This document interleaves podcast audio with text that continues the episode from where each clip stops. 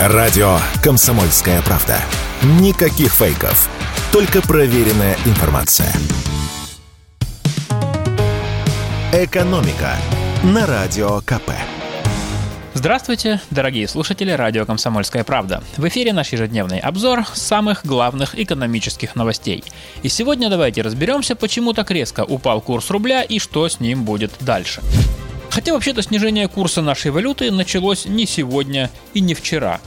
Ослабление рубля – это долгосрочный процесс, который с нами уже почти десять месяцев. Напомню, что в октябре прошлого года доллар стоил примерно пятьдесят семь рублей, и с тех пор наша валюта уверенно идет вниз. Но в последние дни падение курса рубля и правда ускорилось. Всю первую неделю июня курс доллара был в районе восемьдесят - восемьдесят один рубля, а евро стоил восемьдесят шесть - восемьдесят семь рублей. А потом, как прорвало, курсы западных валют резко пошли вверх, и четырнадцатого июня доллар впервые с апреля прошлого года взлетел выше восемьдесят пять рублей, а евро перепрыгнул планку в девяносто один рубль. В чем же дело и чего ждать дальше? Профессор Высшей школы экономики Евгений Коган перечисляет четыре основные причины снижения курса рубля. Первая – это остановка роста цен на сырье, которое приносит основной доход российскому бюджету.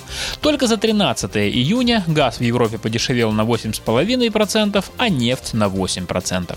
Вторая причина – из-за санкций сокращаются доходы от экспорта. Причина номер три – рост параллельного импорта. Чтобы покупать товары за границей, российские компании активно меняют рубли на валюту. А когда спрос на валюту растет, повышается и ее курс. Ну и, наконец, рубль дешевеет из-за, скажем так, сложной геополитической обстановки. Тут все ясно без комментариев.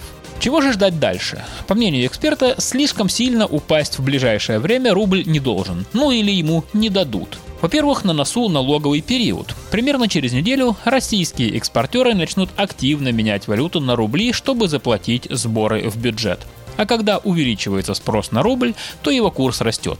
Во-вторых, если курс нашей валюты продолжит заметно падать и дойдет, например, до восемьдесят семь - восемьдесят девять рублей за доллар, то финансовые власти страны могут вмешаться. Способов поддержать курс у них хватает. Например, Минфин может увеличить продажи валюты из резервов, а Центробанк поднять ключевую ставку. В таких случаях рубль всегда растет. Но сколько именно может стоить доллар, если все это произойдет? Своим прогнозом с нами поделился антикризисный менеджер Павел Кобяк. По его мнению, уже скоро мы увидим снижение курса доллара до его средних значений за последнее время, а это восемьдесят один - восемьдесят два рубля. Но в любом случае, статистика такова, что за полгода рубль потерял порядка сорок процентов. И по этим параметрам приблизился к худшим валютам мира – турецкой лире и аргентинскому песо. Ну и, конечно, сегодня мы не можем обойтись без новостей с Петербургского международного экономического форума, который официально открылся сегодня и на котором я прямо сейчас нахожусь. И я бы хотел рассказать вам про одну из премьер этого форума. Итак, нам представили новую машину Lada Икс Кросс пять. Самое важное, что нужно знать о этом новом отечественном автомобиле, это то, что это не совсем отечественный автомобиль. Это копия китайского кроссовера эф эй дабл ю Bestune тэ семьдесят семь, на которую приделали вазовскую эмблему с фирменной ладьей. В общем, достойное продолжение дела московских автостроителей, которые в прошлом году на бывшем заводе Renault в Москве начали собирать китайские машины джак под брендом «Москвич». Производят новую «Ладу» на бывшем заводе Nissan в Петербурге. Как пояснил нам автоэксперт Андрей Ломанов, сначала машины будут собирать полностью из иностранных компонентов, но со временем доля отечественных деталей в них вырастет. Что касается характеристик нового кроссовера Lada Икс Кросс пять, то это бензиновый автомобиль с передним приводом, полуторалитровым двигателем мощностью в сто шестьдесят лошадей и семиступенчатой роботизированной коробкой передач. По некоторым данным, в самую дорогую комплектацию входит круиз-контроль с системами экстренного торможения и слежения за полосой.